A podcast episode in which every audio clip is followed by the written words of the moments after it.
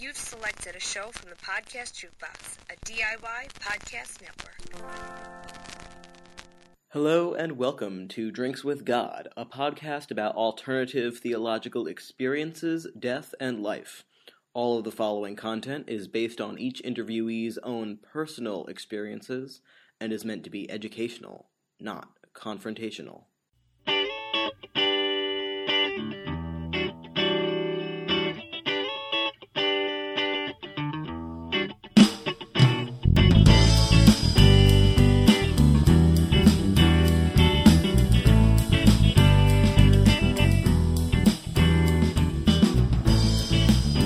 Sit for a minute or two.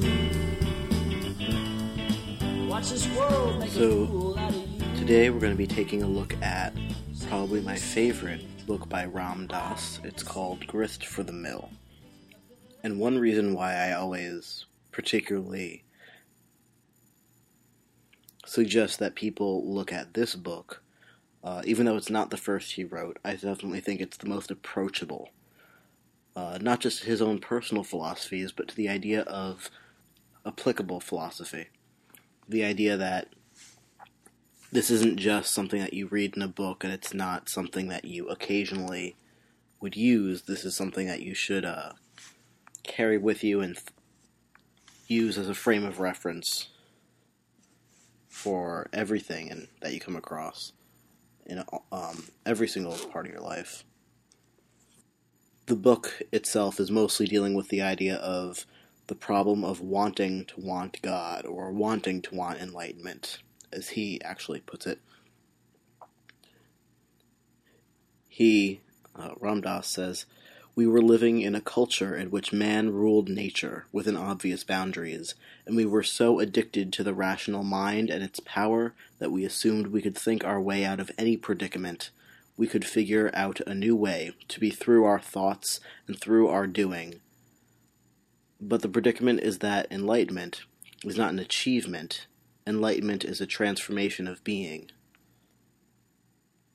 Later on, uh, kind of getting more to the point in the same subject, which I love how he does. He talks about something in, a, in you know very not quite lofty terms, but very philosophical terms. Then he tries to get very one on one with you about it. The way he writes, for all that people put point to Ram Dass as being the guru for uh, any modern student of philosophy or religion to take note of.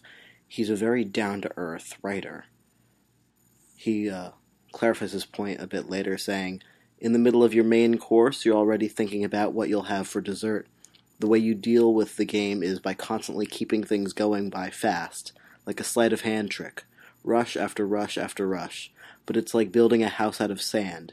You can't stop because it gets a little frightening if you stop. If those spaces get too big, there's depression, confusion, disorientation, anger, loneliness, self pity, unworthiness. Now let's pause a minute on that desperately wanting to want God, on that wanting to want enlightenment, because it's very important. It's the reason that I brought up this particular book, and uh, the reason why I wanted to for quite a while.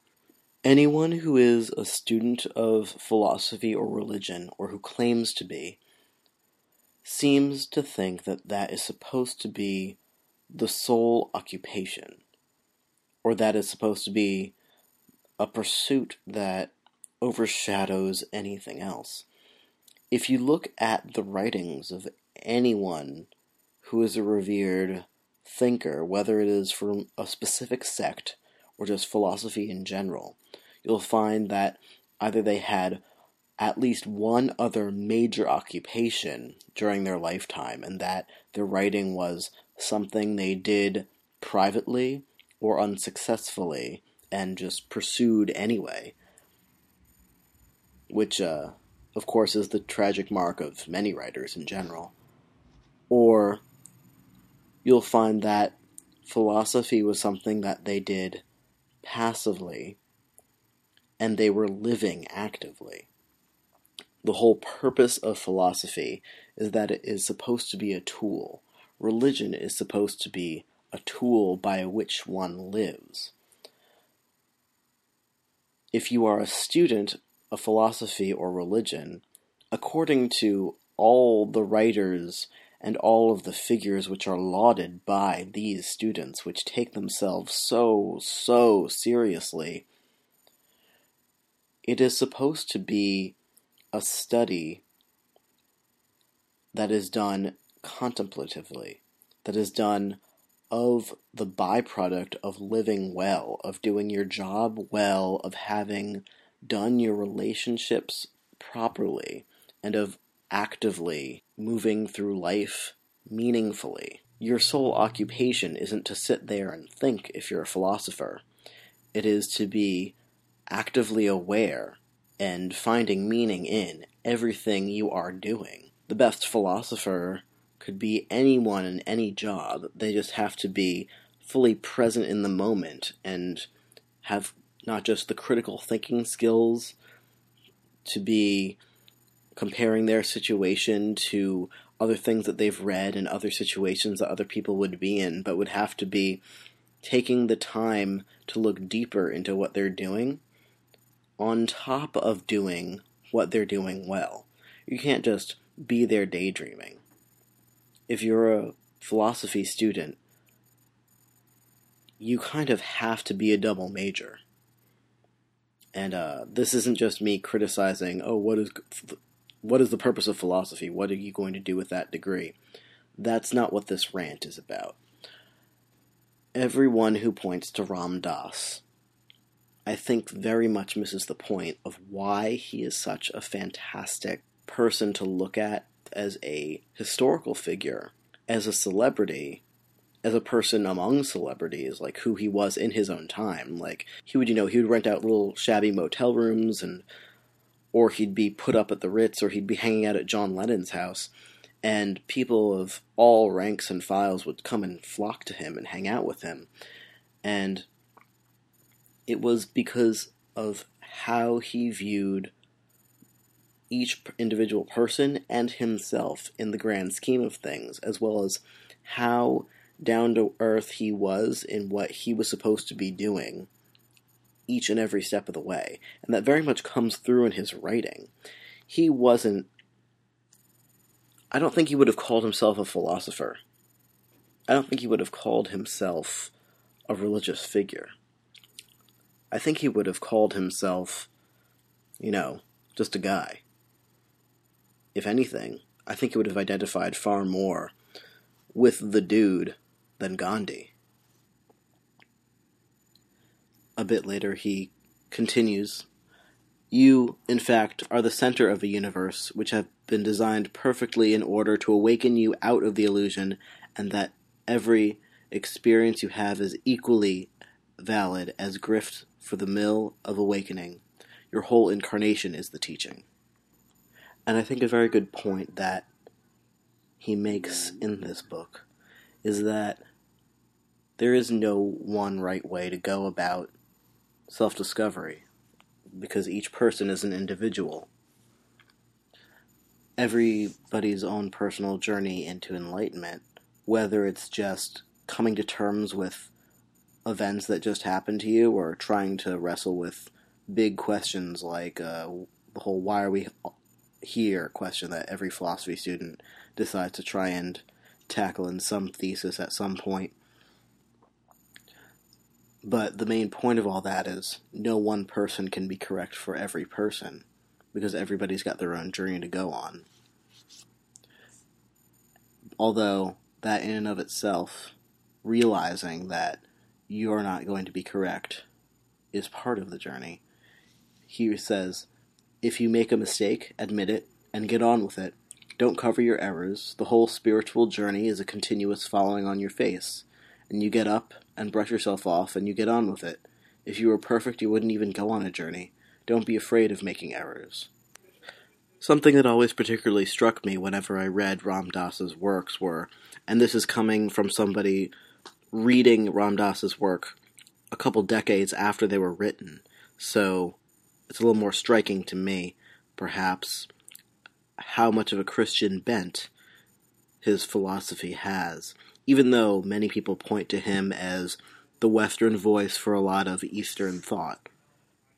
which is honestly a bit of a trite way to put it. He had a very Indian philosophy framework for his Western views. While there are some really fantastic points here which are universal to several different religions, he does in fact come at this as a middle class white male from America and brings it back to a place where it can be used to people of his time and of his place. I still find a lot really usable and really inspirational from what he wrote. But it's really fascinating to see how it comes from a specific time and place. Though he does make some great observations looking at Christianity through this new lens. For example, he writes The sacrifice that Christ made is not in the crucifixion. The chance for a conscious being to leave his body is bliss. The sacrifice was leaving the Father in the first place and becoming the Son. That bit of uh, ins- that bit of insight into Western religions actually comes from the idea of how one can use Eastern thought in one's own daily suffering. He does talk about the idea of suffering being grace, about how everything, from an objective viewpoint, is just another step forward towards coming to terms with yourself and getting closer to enlightenment. There's a very specific agenda here, but no one picks up Ram Dass expecting a lukewarm self help book you pick it up because you want to have some sort of hard hitting, eye opening philosophy given to you f- through the lens of the Buddhism obsessed 60s. And he does definitely make a point, since uh, Grist for the Mill was written, I believe, in the early 70s.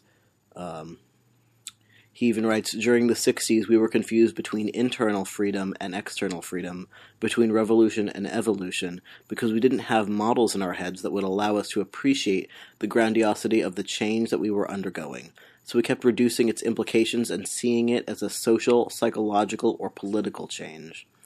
So even there, right in the face of whoever has picked up the book looking for something specific, he tries to let you know that there is a deeper, more universal, and definitely uncomplicated answer to all the questions people tend to ask when they're going to pick up a book like this. He even says, There is a statement that appears in the Gospels which states that men need not disfigure their faces to know God. There is a type of righteousness and seriousness that creeps in the minute you decide you're going to do spiritual practices, where suddenly it's serious work and you have to be a kind of way, sort of tight assed you may find that though it looks good from the outside, it begins to feel kind of lousy from the inside. But they aren't liberated because they have pushed away form, they've pushed away the earth, they've pushed away the heart, they've pushed away the flow. He writes, For to explore beyond this world is a bit like stepping off into the void. It's like diving off a diving board when you're afraid of diving. When you're reading any book by Ram Dass, but particularly Grist for the Mill, he really does take pains to try and take you by the hand and show you that this isn't a scary, serious business trying to dip your toe into philosophy or even trying to answer any big, scary questions about, you know, life, death, the universe, and everything. That it's a very human experience, and in fact, we don't need to ward it off in some sort of sacred get up and make it seem unknowable and untouchable which is part of why I love his work so much. Ram Dass really does put it best when he says, Somewhere I remember the line that goes, The angels can fly because they take themselves lightly.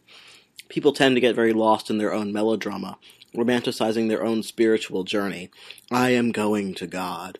And they tend to take themselves very seriously. They've got themselves a storyline, and they begin to look like yogis and they, they begin to smell like yogis and they come on as they imagine yogis would and they have a whole image of themselves becoming yogis. That's all going to have to go. You come back into the moment, the present moment. You are what you are. You let go of the romantic storyline of your own predicament because that's one's just keeping you from being whatever you really are at the moment. It's self consciousness.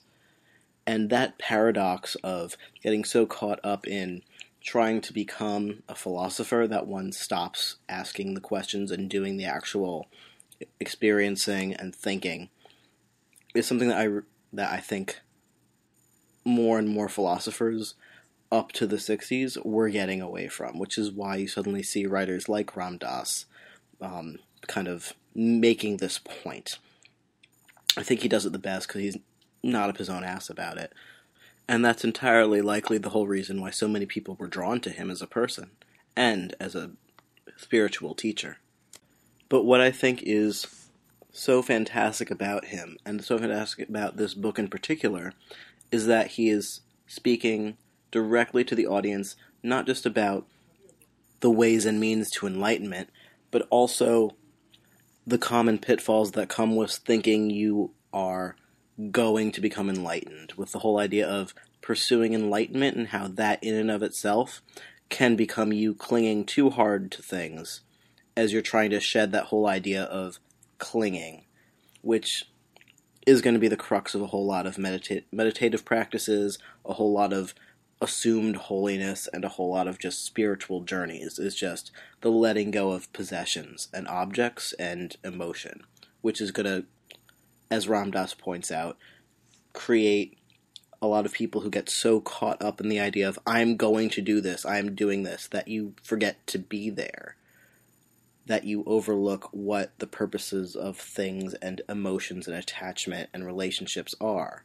And that's not something to keep with you forever, but just a step along the journey. And he's very rational about it, and he's very eloquent about it. Just as he says, this isn't a moral issue at all. So that if you can hear and be honest with yourself, You'll know when you are done and when you are not done, and when one desire system is stronger than another. Just be straight with yourself. There are many horny celibates who are going to psychiatrists. Later on, he further clarifies the point you can sit in a temple or a cave in India and get so horny, so clear and radiant, the light is pouring out of you. But when you come out of that cave, when you leave that supportive structure which worked with your strength, but seldom confronted you with your weaknesses, your old habit patterns tend to reappear, and you come back into the same old games, the game which you were sure you had finished with.